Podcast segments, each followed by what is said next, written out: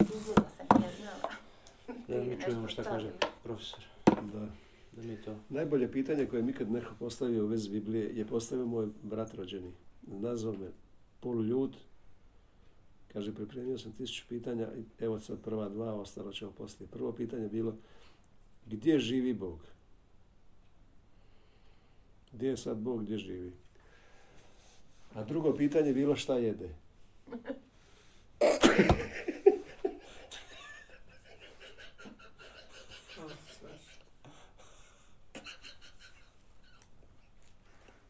Što? Pa to je stvarno istina. Rekao, šta jede Bog? To je te Ja čovjek ti- pitao. Tako. Čovjek pita ozbiljno, da mu kaže neko. Jer on li ti on, Kakve to veze ima za nečiji duhovni život? Šta neko jede? šta Bog jede? Da. Pa htio je da zna ko je taj Bog i šta Bog jede, gdje živi. Pa to je, naj, taj, to je najbolje pitanje koje nikad niko postavio. Najosobniji. Naj, najosobnije je to što ljudi zamišljaju nekog transcendentalnog Boga koji je negdje, negdje daleko, a ljudi hoće da, da imaju odnos s tim Bogom. Gdje on živi i šta, i šta jede. To je bio, to su bilo pitanje očajnika. Daj mi reci to konkretno, kao ti si sad pobožan, sad jedini u obitelji, oni su bezvjernici, komunisti, sad ti si nešto našao, mi ne znamo, daj nam otkri to. I to je stvarno bilo za mene najbolje pitanje. Nema loših pitanja, ima samo loših odgovora. I to upravo Pavao ovdje rješava, on dolazi u Atenu, gdje su filozofi se okupljaju, tamo čisto raspravljaju na tom brdu, Marsovom brdu, Areopagu. Oni raspravljaju, kaže na trgu svaki dan, ko bi se zatekao tu, ti mudraci, i onda su zapodijeli razgovor s njim i onda što nam hoće reći ovaj brbljavac. I onda su oni, on njima propovijedao, oni su mislili da propovijeda on par bogova, Isusa i Anastaziju, oni su mislili da je Anastazija Božica, a Anastazija znači uskrsnuće, jer on uvijek je to bil bogovi u paru. I onda on njima govori, kaže, vidim vi Atenjani, neobično ste pobožni, prolazi vašim gradom, vidim svetinje, nađu žetvenik na kojem je napisano nepoznatom Bogu. Dakle, što vi ne znate, čujete, to vam ja navješćujem. Kaže sad Pavo kaže, Bog stvoritelj svijeta i svega što je u njemu. On koji je gospodar neba i zemlje ne prebiva u hramovima sagrađenim rukom, niti ga poslužuju ljudske ruke.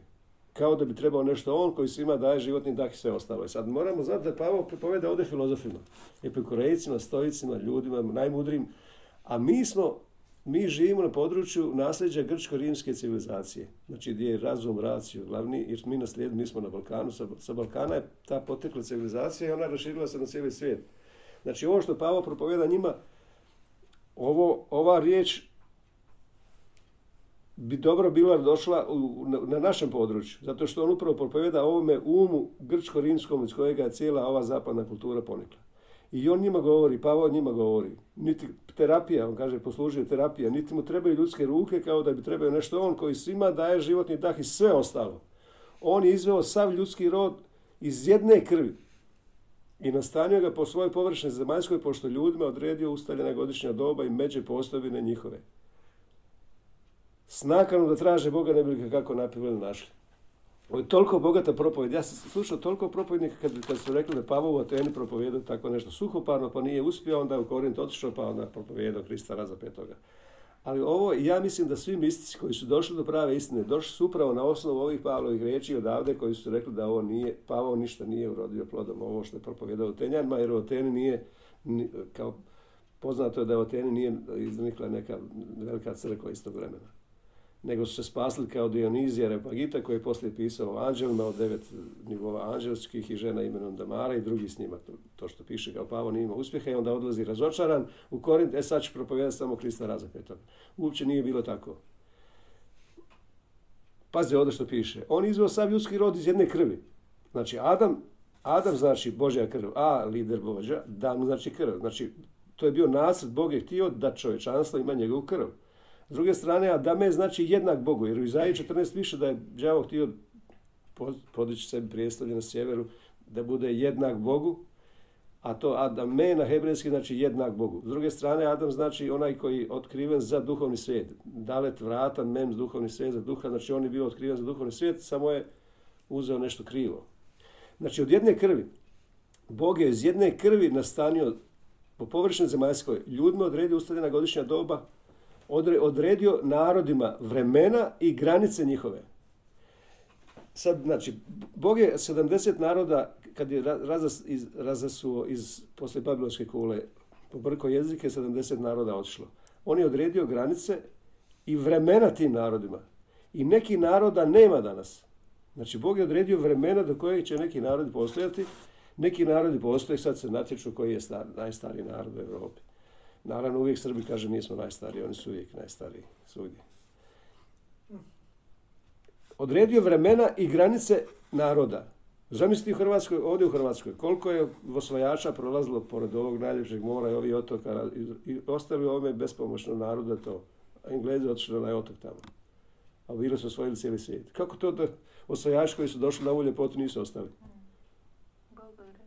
Pa Bog odredio, odredio je vremena. Ali sad, kad mi znamo da živimo u vremenu slave, ja, go, ja sam u propovedi koje sam govorio više realnosti govorio da Bog rekao nema više židova, grka, nacija, nema više. To znači Bog je odredio vremena dok će postojati narodi i više narodi u Božjim očima uopće ne postoje. On je odredio vremena i granice da narod postoje, kaže nema više židova, grka, na dva mjesta piše, nema više židova, grka, skita, roba, slobodnjaka, znači nema više statusa među ljudima, nema više u odnosu na spol značaja pred Bogom, muško ni žensko i nema više naroda, ni židova, ni grka, ni skita, skiti su bili tamo u Ukrajini, ti divlji narodi, barbara. To znači nego što ima, svi ste samo jedan u Kristu. Znači Bog, što, Bog je, koji je e, pobrkao jezike u Babilonskoj kugli, sad je ujedinio sve ljude i sad čovječanstvo u Kristusu postoji samo čovječanstvo i nema više naroda. Pred Bogom uopće nacionalnosti ne postoje. Nema više jer je odredio vremena i granice gdje će živjeti. S nakanom, s nakanom da traže Boga, ne bi li ga možda napipali i našli.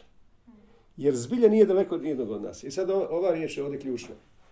Pavao ovdje kaže, s, nak- s- s nakanom da traže Boga, ne bi li ga možda napipali našli. I kad smo, mi, kad smo se mi na novo rodili, došli u crkvu, onda su svi nam govorili kako treba tražiti Boga, tražiti Boga dok je još blizu.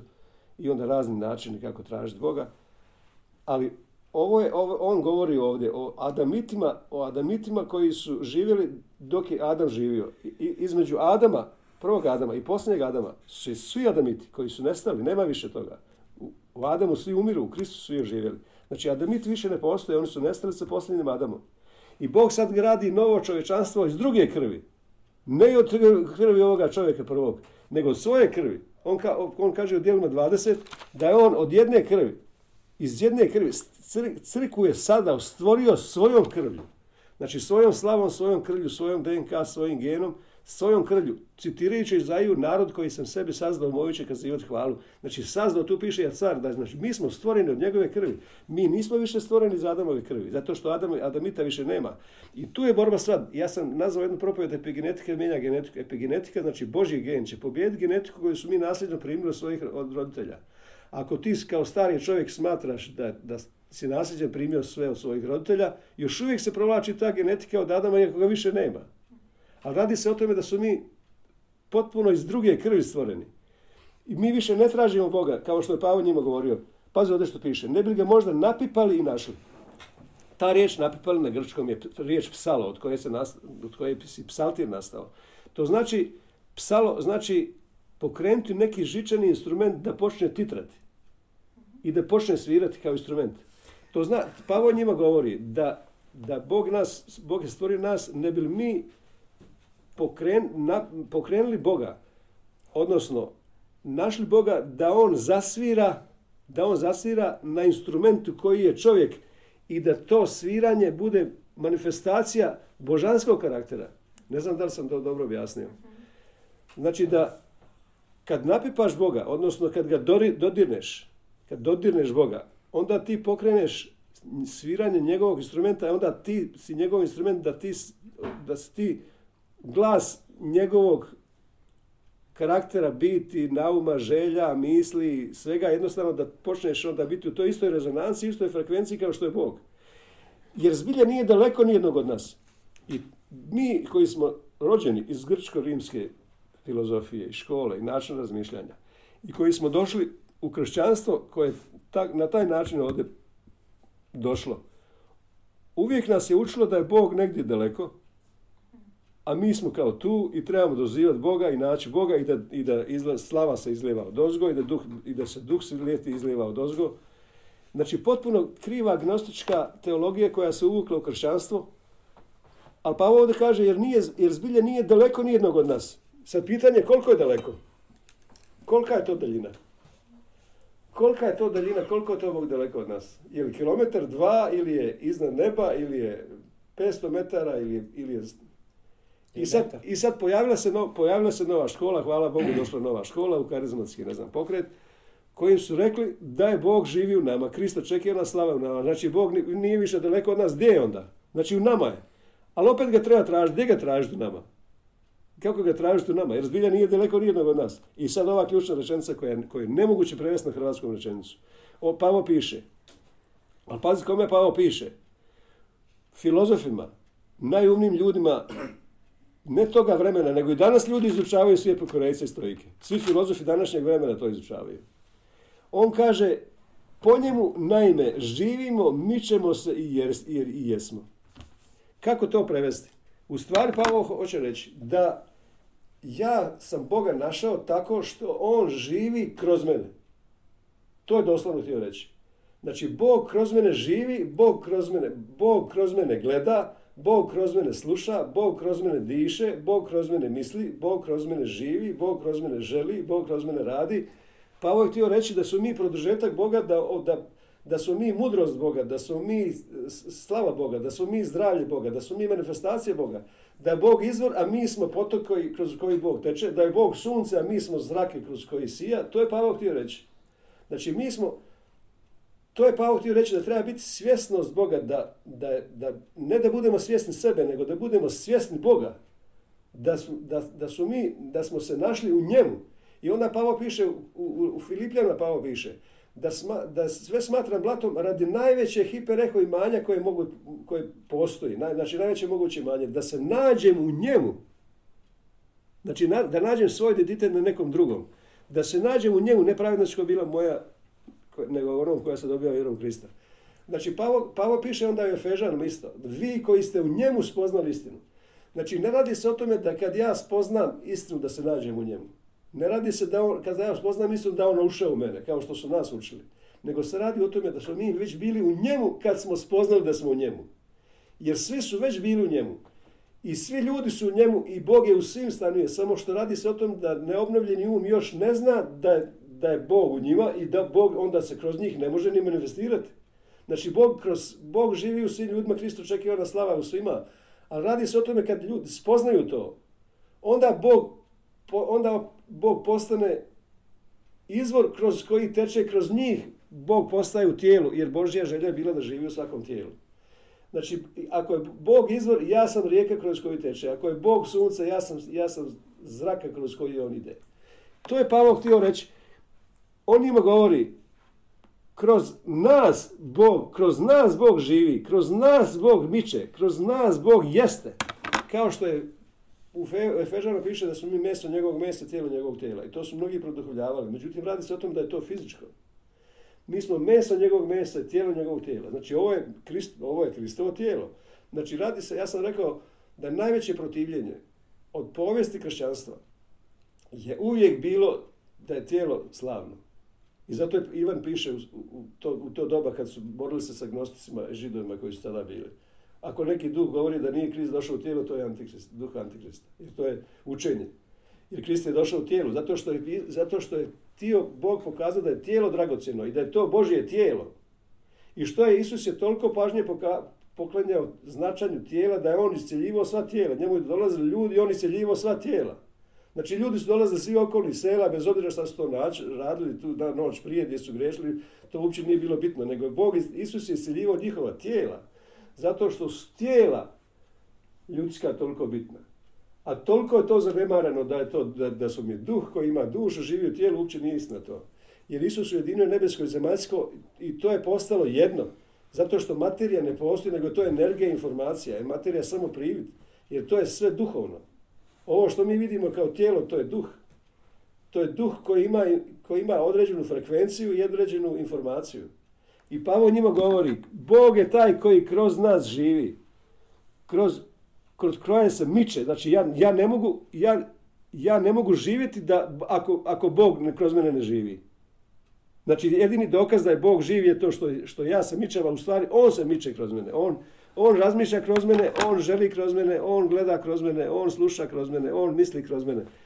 I ja sad kad sam pomilovao Reksa, Bog je pomilovao Reksa. Ne znam, razumijete dok Pa- Pavao njima govori. Znači ti koji ljubav iskazuješ prema ljudima, prema djeci, prema ženi, prema ljudima, to je Bog koji to iskazuje. Ali Bogu treba tijelo. Bogu treba tijelo, jer istina, postoji istina, ali istina ne oslobađa, nego spoznaje istine. Kao što i slava postoji, zemlja je već puna slave, još Izaija kaže, brojevi 14. Zemlja se ispunila slavom, tako ja bio živ, zemlja je ispunila mojom slavom, Bog se kune. U Izaiji 6 kaže, zemlja puna slave.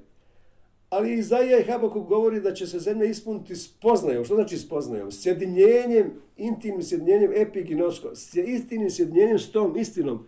Isus kaže, ako upoznate istinu, spoznaje istine, učinit će vas slobodnim. Znači istina postoji neovisno, ti znao za nju ili ne znao. Ali kad je spoznaš, kad se sjediniš s njom, kad ona prođe kroz tvoj duh, kroz tvoj um, kroz tvoje tijelo, onda Bog postaje sve u svemu. I mi želimo da zemlja postane nebeski vrt. I mi znamo da će Bog, Bog biti sve u svima i da će se pro- proslaviti kroz ljude, kroz životinje i stvorenje čeka i zemlja čeka. I mi znamo to želimo, ali ko to želi? Otkud to? Svaka moja želja je Božja želja. To Bog želi kroz mene. O, to je od njega, njegova je to želja, to je njegova misao, to je... I onda ja kažem, evo, ti, zato što Pavo kaže, predajte svoje tijela kao žrtvu, živu žrtvu Bogu. Evo, evo ti moje tijelo, živi kroz moje tijelo, misli kroz moj mozak, gledaj na moje oči, govori na moje usta i ja i Bog smo jedno jer Bogu treba tijelo, Bog ne može na- bez nas napraviti to ništa ako, ako mi prepriječimo naš, u razumu. Ali on je u sve ušao i, i hoće da iskoči iz svih ljudi i, i, i neće doći iz liče kao što kaže dolazi kasna i rana kiša. To je učenje starog zavjeta. Koja kiša dolazi od ozgo? I sad govore poznati propovjednici, evo gledaju tu knjige, govore o ovoj proljetnoj kiši, kasnoj kiši. Ne, to ne, nego probuđenje iz liče duha dolazi iz nas. Zato što smo mi puneni nekom, ovo ovo je hram duha svetoga. I slava je u nama. Mi smo tijelo slave. Krist očekivana slava je tajna, otkrivena koja je tajna? Krist, Krist, slava. Znači slava je u nama. Odakle će se slava manifestirati? Iz nas kad se probije. Odakle će se duh izliti? Iz nas. A ne kasna rana kiša koju mi očekujemo kao do Bog negdje daleko. On je udaljen od nas. On je, on je u nebesima. A mi smo u nebesima. Bog je saz- nas stvorio, da, blagoslovi nas svakim blagoslovom u Kristu na nebesima. A Krist je u nama, nebesa su u nama. Ja sam sad spoznao. Ja sam spoznao da, ne, da, su nebo, da je ne- nebo nije negdje, nebo je ovdje. Mi živimo u nebu ovdje i sada. Znači ne, nebesa ti ovisi samo kojim očima gledaš. Znači oblak svjedoka koji se okruži. Mi smo, mi smo pristupili Sijonu, gradu Boga živoga, nebeskom Jeruzalemu, svečanom zboru, sastanku prvorođenaca, duhovima pravednika učinje savršenima, Bogu sucu svega, Isusu posredniku Novog Saveza i krvi škopljeničkoj koja govori bolje Dabilo. Jel to je više realnost koju mi sada, ja hodam ovdje, kroz mene prolazi to. Kroz mene prolazi oblak svjedoka. Ja gledam kako, tu, kako ljudi tu žive, ovisi samo koje ti očima gledaš u kojoj realnosti živiš. Mi smo pristupili toj realnosti. I, I ne postoji nikakva druga realnost. Nema više to, nema više naroda, nema više prinosa za grijeh, nema više toga. To je jednostavno mi živimo u vremenu slave. I to je potpuno, i pa, ovo je veličanstvena propovjed koju Pavo njima govore. Jer, kako su rekli naši, vaši, neki vaši pjesnici, od njega potječemo. A u stvari tamo u originalu piše njegov smo gen. Oni kod ne, ne, otkud ovaj prevod, nego njegov smo geno, znači mi nosimo genetiku Boga. Znači nosimo njegovu krv, zdrava krv, kad ljudi idu na pregled, onda im, onda im traže kakva je krv, onda gledaju kakva je krv i onda gledaju kakvo je zdravlje.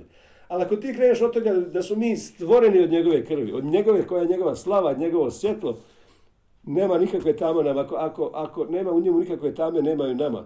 Ako smo mi njegov gen, ako smo mi njegova genetika, Zdrava krv znači zdravi život. Onda smo mi potpuno isti kako smo rođeni. Bo, otac na, ko nas je rodio? Otac nas rodio uskrsnućem Krista. Kad je rodio njega, rodio je nas. Onda smo mi sigurno njegov genus. I stidi, ne stidi se zvati nas braćom. Znači imamo potpuno njegov gen. Kao što reče jedan klejant himna Zeusu, govori da smo mi od Boga rođeni. On govori, znači Pavo je čitao knjige grčke, njima govori on. Klejant u himni Zeusu govori da, da smo mi njeg, Boži, Boži genos. Njegov smo genos, znači njegov smo gen. Onaj koji je rođen Boga ne griješi jer Božje sjeme, znači sjeme, genetika, sjeme, ostaje u njemu. Znači mi smo Božji, radi se o tome da kad ti to povjeruješ, vjera dolazi prije manifestacije, kad ti to povjeruješ, što god vjeruješ, vjeruješ da si već primio, što god tražiš, vjeruj da si već primio i vidjet ćeš. To je princip na kojem je Kenneth Hagin gradio svoju, cijelu svoju karijeru. Znači, kad ti povjeruješ to da si Boži gen, to istina se mora manifestirati jer ali ta istina potiče riječ alantano, što znači ne može ostati sakrivena, to znači mora se u vidljivoj stvarnosti manifestirati. Po njemu naime živimo, mi ćemo se jesmo, jer kako su rekli naši veš pjesnici, njegov smo, njegova smo genetika. Budući da smo genetika od Boga, ne smijemo držati da je božanstvo slično zlatnoj, srebrnoj i kamenoj stvari, tvorevni ljudskog umijeća i mašte. A sada Bog je zatvorio oči nad vremenom znanja, poručuje ljudima da se svi, svi obrate. Što znači obratiti se? Dobi, dobiti, mišljenje, dobiti Božje mišljenje da si isti kao Bog. Da si kakav je on, takav si ti. To znači metanoja. Jer je Bog odredio dan kad će prema pravednosti sud, prosuživati cijeli svijet preko čovjeka koga je odredio za to i pružio garanciju svima uskrišivši od mrtvih, da su svi pravedni.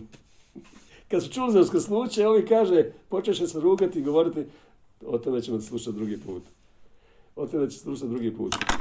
Znači, radi se o tome da mi trebamo biti svjesni Boga. Ja sam dobio otkrivenje da Bog nije samo na novo rodio sve ljude i da svi ljudi spašeni, da svi na novo rođeni, da svima stanuje. Ja sam dobio otkrivenje da je Bog stvorio novi svemir ja sam otkrivenje da je Bog stvorio cijeli novi svijet i da je sve novo. U Božjim očima sve je novo i nema se više ništa doraditi. Sa, sa uskrsnućem Isusa Krista sve je riješeno. Iz Božje perspektive je sve novo. I kad ti gledaš sve ljude sve novim, i sve ljude sve slavnim, i sve ljude sve zdravim, sve ostalo vidiš kao grešku. A radi se o tome da to čuva naše zdravlje, jer naš mozak ne prepoznaje maštu od stvarnosti. Naš mozak kad, kad prema nekom ima negativno mišljenje, to se odnosi samo na njega. Znači, što god ti misliš o nekom čovjeku loše, to misliš ti o samom sebi. Zato što mozak to ne prepoznaje. To znači, kad, to, je, to je znači ljubav, vidite ljude sve spašeni, ljudi, sve ljude vidite slavni, sve ljude vidite zdravim, svo, svako društvo vidite zdravim. Iz Božje perspektive je sve, sve savršeno. On je jednim jedinim prinosom, jednim prolivanjem krvi, jednom žrtvom učinio sve za ovih savršenim. Što se tiče Boga, sve, ali tvojom svjetlošću daj Bože da svjetlost vidimo. Ja, ja sam dobio to otkrivenje, da ne da postoji rješenje za svaki problem čovječanstva.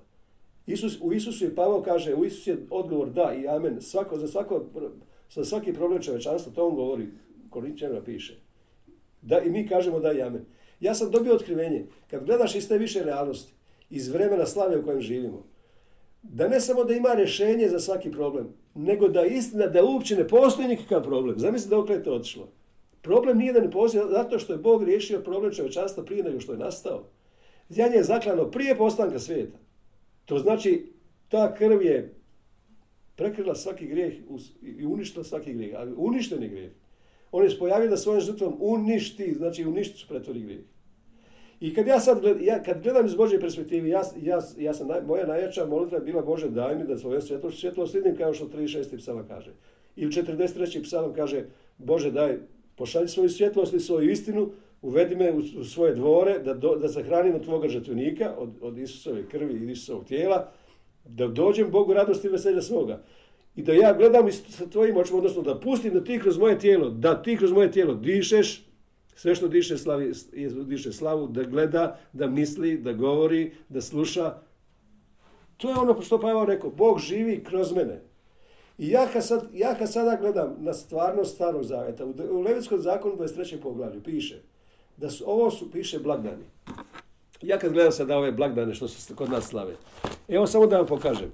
I u, izlasku, u, u Levitski zakon 23, ja sam, puno sam o tome propovedao, te propovede, ja mislim da nisu ni objavljene. Pazi što piše. Levitski zakon 23. Jahve reče Mojsiju, kaži Izraelcima i reći im blagdani Jahvini. Blagdani Jahvini koji imate zazivati jesu sveti zbori. Ovo su moji blagdani. Moje znači određeno vrijeme sastanka. I to su bili sedam godišnjih blagdana. Tri, tri proljetna onda i tri ljetna i još ovaj središnji jedan. I kaže Bog, kaže Bog, to su moji susreti s vama. U tim blagdanima židovi su imali neopisivu radost, a najviše u Sukotu koji je bio sedam, sedam dana trajao, ona je bila neopisiva radost. Židovi su toliko skakali igrali od radosti da nisu mogli stajati. Svi, rad, svi ti blagdani su bili tolika radost. Zašto? Zato što je Bog posjećivao njih. I Bog se manifestirao kroz njih kao radost. Jer Isus je pomazan radostom mimo svih. I Bog je, Isus je misle radost. I Bog je radostan. Na nebu je svečani zbor. Mi smo pristupili svečanom zboru, to je prošlo vrijeme. Mi smo pristupili Sijonu gradu Boga živoga. Mi tamo živimo, nebeskom Jeruzalemu. I oni su bili toliko radosni zato što je Bog dolazio među njih i manifestirao sebe kroz njihova tijela. Ali Pavao kaže sada, mi više ne svetkujemo tako, mi sada heortazo, trajno svetkujemo blagdan, jer je žrtvo naše paskovno janje. Znači, Bog je dolazi u te dane židovima svom izabranom narodu koji je određene dane živio kroz njih. To je bila samo predslika toga što će on doći kad Isus se useli u sve ljude i kad bude Krist očekivana slava kroz sve ljude. To znači danas Pavo kaže, sad Bog trajno se nastanio, jer Jeremija kaže, evo Bože, zašto si kao putnik namjerik, došao si kao samo na konak da sračiš, da prenoćiš, zašto ne nisi došao stalno? Ali sad je Bog došao stalno. Bog je došao stalno, se useli u nas i mi ne slavimo nikakve praznike. Ljudi misle, ljudi, mnogi kad učavaju, ome govore ovo su židovski blagdani. Nisu židovski, piše Jahvini blagdani. To su moji blagdani, piše Bog. Nije postoje židovski blagdani, kamo li kršćanski blagdani? Kako kršćanski blagdan? Sretan Božić. Što znači Sretan Božić, nek neko odgledate, daću milion dolara? Što znači Sretan Božić? Što to znači? Ma koji kršćanski blagdani? Bog se raduje, to su Božji blagdani. Bog se radovao tada za sedam godišnjih blagdana što je sastojao se, ljudi mu davali svoje tijela. On je kroz njih se radovao. Ljudi su igrali od radosti. Sedam dana u vrijeme sukota sjenica. Ali sada je Bog došao i ono kad je nada na mene položila ruke, kad sam ja osjetio tu radost. Ja sam se smio bez razloga. Ali ja sam znao da se to Bog raduje kroz mene. Ja sam vidio koliko je Bog radostan. Ja sam samo njemu dopustio da ja vidim koliko je on radostan. I on se radovao, i on se radovao. Ali Bog je stvarno radostan. Bog je stalno radostan i on sada želi kroz sve ljude da potpuno budu manifestacija njegovog karaktera, njegove biti. I piše u ostalom vremena ti da je u vreme 1.3, da je sin osjeća njegovog sjaja, radijacija njegove slave i karakter njegove substancije, otisak njegove biti. To je sin, ne samo Isus. Mi smo radijacija njegove slave. Znači, ako je on sunce, onda su mi zrake, onda su mi sunce pravedno sa zdravljem u zrakama. Pa to je Malahaj rekao i vi ćete ići. Vi ćete ići kao sunce pravedno sa zdravljem u zrakama. Neće Bog ići, nego ćemo mi ići. Poskakujući kao telat koji je dugo stajala u štali. Znači, radi se o tom da Bog u ovo vrijeme sada osvaja tijelo, a to je usinovljenje, usinovljenje tijela. I mi koji osje, prve plodove duha, kaže 8, iščekujemo usinovljenje tijela. Znači da kroz tijelo se Bog manifestira. Da se Bog manifestira kroz tijelo i da se usinovi kroz tijelo. To je ono što, što da ja očekujem u vremenu konjukcije Saturna, Šaptaj i Cedek Jupitera. Da se da ljudi dođu u počinak Isusovog dovršenog djela i da Bog, Bog je počinao svih djela svojih. Ko je ušao u njegov počinak, sam je počinao svojih djela kao što je Bog počinao svojih. Jer je on, on nas učinio jednakim sebi i Bog hoće da se manifestira kroz sve i sve što diše. Kako počinje prvi salam? Blagosloven čovjek koji ne sjedi u i počinje tako prvi psalam, a završava, završava 150. psalam zadnjom rečenicom, sve što diše jako slavi. Što to znači? Bog će biti sve u samo iz stabla u polju lješću, i gore i brda i more kliču i mora šume i sve i sve čovečanstvo se raduje i sad mi prvi koji imamo prvine ovi spoznaja radujemo se jer gledamo kako će se proširiti, kako će se iz nas proširiti slava, kako će izaći iz nas slava i zahvatiti sve oko nas i jednostavno to je zarazna slava, ona se širi i, jer, jer je prošla kroz tijelo i Bog hoće da prođe kroz tijelo i da mu damo svoje tijelo i da svi, i da svi ljudi dođu do manifestacije slave. Jer to što je Bog ono što je Bog započeo, piše Pavo Filipljama, on što je započeo, on će i dovršiti. Do, do, do čega?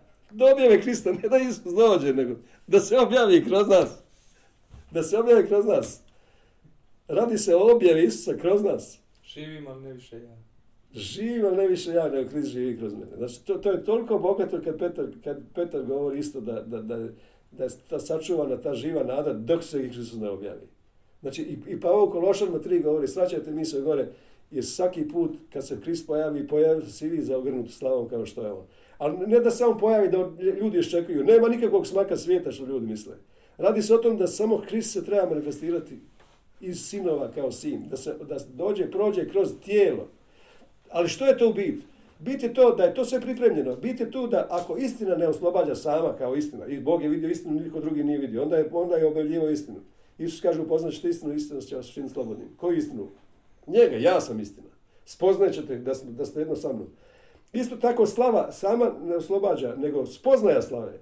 Ako je zemlja puna slave, znači puna manifestacije Boga, sve je puno, puno jer Bog je sve prisutan. Bog nije prisutan samo u neobnovljenom umu, to znači da to je iluzija, to ne postoji. Jer se ja stalno govorim, ne postoji Bog i još nešto. Ništa Bog nije stvorio za sebe. Sve što je Bog stvorio, stvorio je u sebi. To znači Bog je sve prisutan, ali ako ga nema u nebrojljenom umu, ne može se manifestirati, to znači to, to je samo iluzija, to je samo varka, to je samo privid. I radi se o tom da Bog, Bog će biti, kroz sve će se manifestirati, sve. Kroz sve će se manifestirati Bog. Bog će biti sve u svima. Sve u svemu. I to je, to je proces koji je nezaustavljiv. Ono što je Bog započeo, on će dovršiti do, do potpune manifestacije Boga. I što je rekao, svako će ga tijelo vidjeti. Svako će tijelo vidjeti to. Znači, zato, sam ja rekao da je moj brat meni rekao najvažniju stvar. Gdje Bog živi? U tebi živi. Ali ti ga još ne, ne spoznaješ. A šta jede? Jede isto što svi ljudi jedu svijeta. Bog ima raznu vrstu raznu vrstu jelovnika. Kod nekoga je vegetarijanac, kod nekoga voli meso, kod nekoga voli kobasice, kod nekoga voli teleći rep. Kod svakoga, što ti voliš, Bog od tebe to voli. Bog jede svašta. Bog jede svašta. I živi u svakome, samo ga nisu spoznali. A radi se o tome da se radi samo o spoznaji istine. Samo o spoznaji. O samo u kojoj stvarnosti krećeš. Ja kad vidim to Jakovlje ljestve, svako od nas je Jakovlje ljestve. Usjedinio se nebo i zemlja. Ali nebo nije daleko, nebo je tu, nebo je ovdje. Nebo je ovdje, nije nebo gore. Nebo je, mi smo sada u nebu. Nebo samo zavisi da ti... Šta vi mislite gdje je oblak se doha? Gdje je sada Pavao, gdje su Abraham, gdje je Mojsije, gdje je Ilija? U, u ovoj stvarnosti kad ti gledaš drugim očima, to je tu. Nije to, oni negdje daleko. Samo pređeš u drugu stvarnost, u viziji i ti vidiš, a gdje je to? Gdje je vizija? To je samo druga stvarnost koju, koju ljudi su- nisu navikli misle da je to negdje daleko. To je tu, jednostavno kad, kad uđeš u viziju i viziš, u viziju vidiš, ali to je tu, samo u drugoj stvarnosti. Nije nigdje daleko, to je tu. Ovisi samo u kojoj se stvarnosti krećeš, u kojoj se frekvencije nalaziš. Ne znam jeste čuli Šumanovu frekvenciju. Šumana frekvencija je odnos u ionosferi, između zemlje i ionosfere. I kad je god na zemlji, eh, kad god na zemlji jača ljubav među ljudima, on, povećava se Šumanova frekvencija. I sad po zadnjim istraživanjima, ovo što ja sad pratim, po zadnjim istraživanjima se jako povećava Šumanova frekvencija. Što znači da sve, na, na zemlji sve više ljudi hodaju u ljubavi Božjoj. I ta Šumanova će frekvencija se toliko pojačati da će cijela zemlja biti u jednoj harmoniji kad se, kad se ljubav Božja manifestira kroz ljude. Da ljubiš, a što znači ljubiti se ljude? Vidjeti ih Božjim očima. Da su svi zdravi, da su svi savršeni, da su svi u svima Krist stanuje. Bez obzira kakve ti manifestacije vidiš. Bez obzira kome vjeruješ. Vjeruješ li očima ili vjeruješ ono što Božja riječ kaže. Ili vjeruješ Božjim očima. I ta šumana frekvencija ima ljudi koji svaki dan objavljuju kolika je šumana frekvencija, na kojoj dijelu planete kolika je. I ona se odražava u, u, u svjetlo plavim. Možete vidjeti na internetu. Marconi, onaj što je, mislim da je on radio, mislim, on, on, on je mjerio i onda je ovaj taj šuman mjerio tu frekvenciju ljubav na planetu. Znači, postoji vibriranje zemlje sa, sa frekvencijama određenim. Ali radi se o tom gdje god je ljubav Božja, gdje god su ljudi ispunjeni ljubavlju Božjom, ta frekvencija se tu povećava. Ali sad nakon ove ko- konjunkcije Saturna i Jupitera se naglo povećala Šumanova frekvencija. I zato svi vjeruju da će, da će ovo pobijediti ovo dobro, da će pobijediti ovo zlo. A ovo zlo je najjače bilo sada pred ovu konjunkciju. Znači, to sve što je zlo bilo, ono se potpuno os- oslobodilo prije nego što će biti poraženo. Ono je došlo do potpune manifestacije prije nego što će biti poraženo. I to mnogi tumače da ovo što se sad događa u Americi, da je to, da je to pred poraz tih zlih sila koje su ostale još od, od, od pada čovjekovog, prije nego što će doći na zemlju stvarno manifestacija ljubavi, slave i manifestacija sinova što stvorenje iščekuje. I sad, i ja gledam to, sad ne vi će misliti da je to sad neki new age. Nije to new age. Nije, to, je, to je znanost. To je znanost koja potvrđuje pismo. Konjunkcija Saturna i Platena nije to astrologija. Bog je stavio na nebu zvije- zvijezde i planete da određuju vremena, to je tako i rekao, zvijezde, mjesec, sunce i planete, pa ljudi su to istraživali stalno. Naravno, mi ne vjerujemo u astrologiju, ali vjerujemo u astronomiji koja je prava znanost. I ta šumanova frekvencija stvarno je, pokazuje da se ljubav povećava na planeti. Ljudi traže da se pobjedi dobro ljub, pa nisu ljudi slijepi da ne vide... o- što, će, što će vakcina ljudima koji imaju Božju, Božju genetiku? Što će im to? Kad oni imaju Božje zdravlje, da su zauvijek savršeni. Ali to drugi onda trebaju ući u to. Tako da mi vjerujemo stvarno da će, da će, da, da će dobro pobijediti sada u, u ovo doba. Da, da dolaze najbolje vremena. Mi, mi živimo po milosti baš u najbolje vremena.